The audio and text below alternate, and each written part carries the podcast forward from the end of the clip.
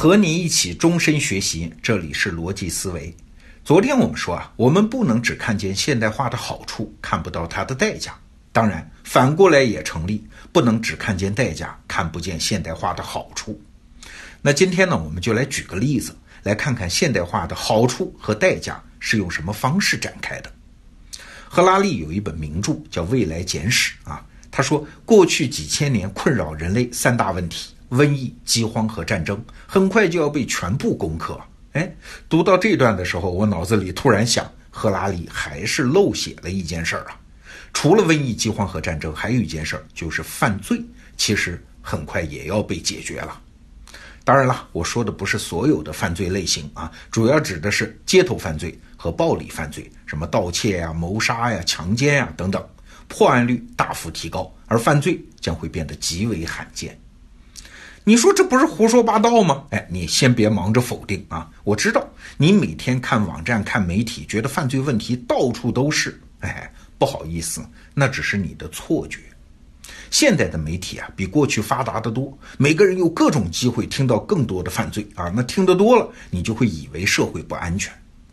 举个例子吧，就像校园霸凌这个现象，哎，很多人说现在的孩子怎么了？世风日下，一代不如一代。哎，其实啊，校园霸凌过去一直都有，只不过那个时候学生没有什么手机啊，也拍不下来视频，所以哎，大家感觉这种事情不太多而已。现代社会的治安越来越好，这是一个长达一百多年的事实啊。十九世纪的时候，全世界最大的城市是英国的伦敦嘛，那个时候的谋杀率达万分之几啊。那二十世纪呢，世界上最大的城市是纽约啊，纽约按说犯罪率很高了，那谋杀率是十几万分之几啊，这就下降了十倍啊，一百年。那过去二十多年呢，美国人口增加了 百分之二十， 暴力犯罪呢下降了 百分之三十。 这种情形啊，我们中国人也深有体会。像九十年代的时候，很多城市有飞车党啊，街头犯罪、黑社会性质的犯罪到处都见得到。但是呢，现在的中国城市虽然还谈不上什么夜不闭户、路不拾遗，不过犯罪确实大大减少，尤其是在北上广深这样的大城市。你深夜走在马路上，你不会害怕呀啊！我就听很多外国友人讲，中国的安全程度让他们大为惊叹。哎，那就奇怪了，犯罪减少的原因是啥呢？我们都知道的原因是因为经济发展啊，有机会正当挣钱，谁会为非作歹呢？失业率一降低，犯罪率当然就降低了，这是社会学的老生常谈。那第二个原因呢，和经济发展也有关系，就是娱乐行业高度发达。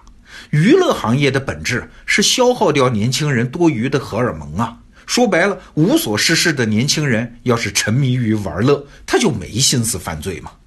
驻伊拉克的美军就曾发现啊，他们每新建一个足球场，当地的犯罪率就会下降啊。当然了，我今天想讲的最最重要的原因都不是这些，而是科技的进步。在科技进步下，犯罪变得困难重重，成本升高，同时破案率大大提高。哎，这个原因才是最根本的。我们举个例子啊，上个世纪的八九十年代呢，纽约它的犯罪问题非常严重，什么凶杀、强奸、枪击、抢劫、贩毒等等啊。纽约当时被称之为叫犯罪之都啊。哎，但是到了一九九零年代，纽约的犯罪率一路走低啊，甚至低于美国的平均犯罪率水平。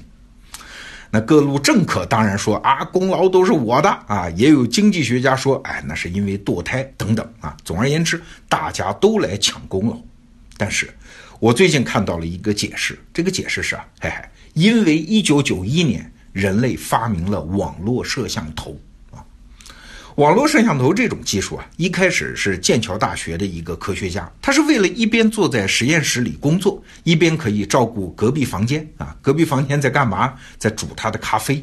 那这项发明啊，很快就被英国警察利用起来了，用来监控城市的犯罪死角。那纽约呢，是从一九九六年安装了摄像头，大规模的安装啊。二零零一年的九一一事件发生之后，为了防范恐怖袭击嘛，所以更多的摄像头被安装。那这样警察打击犯罪的效率才大幅提高啊啊！所以纽约市长朱利安尼他讲的，我对犯罪是零容忍。哎，那请问你怎么零容忍呢？你得有技术基础啊。那摄像头就是这个基础。朱利安尼在任期间，谋杀案的数量是下降 百分之六十， 强奸案减少了三分之一，整个纽约分布了几十万个摄像头啊，平均每人每天要被拍到十几次的。这样的全天候监控下，你犯罪，你犯罪之后你怎么逃得掉呢？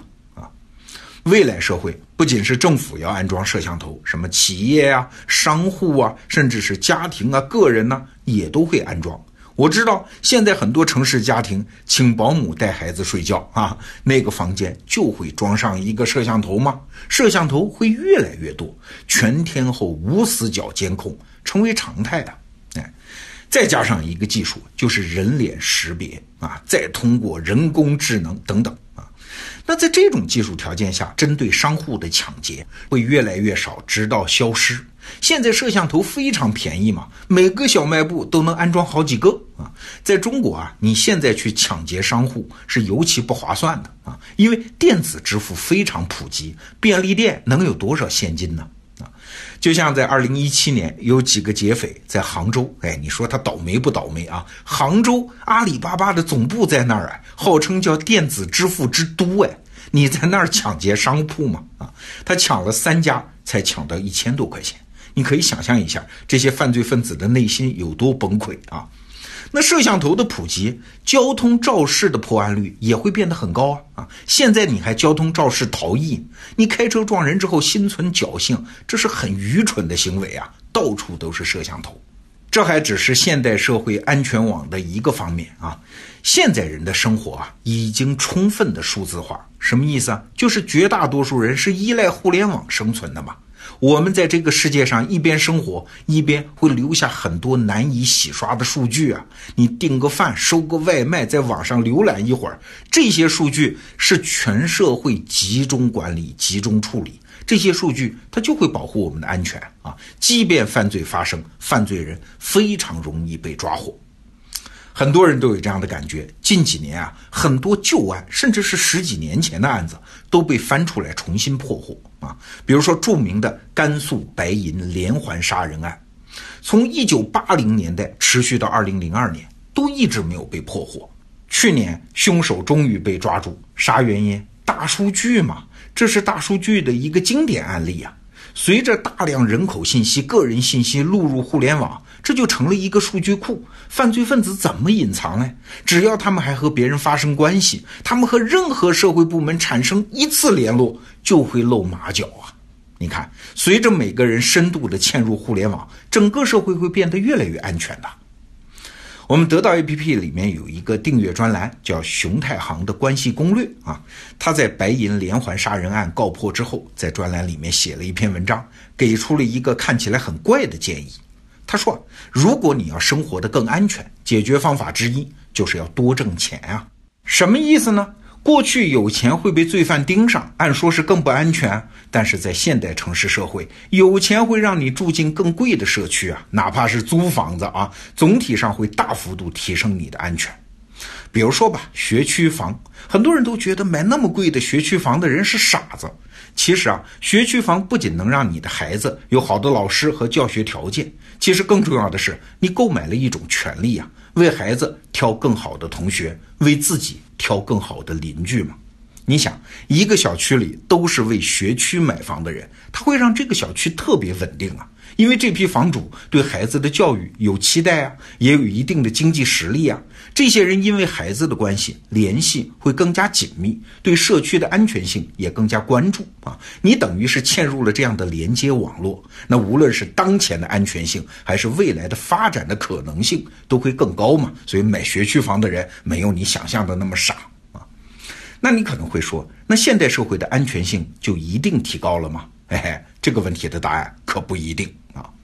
现代社会发展的总体趋势是啊，局部风险逐步在降低，但是社会总体风险其实是在剧烈升高的。不过那就是另外一个话题了啊，我们明天接着聊。今天的节目就到这儿，明天见。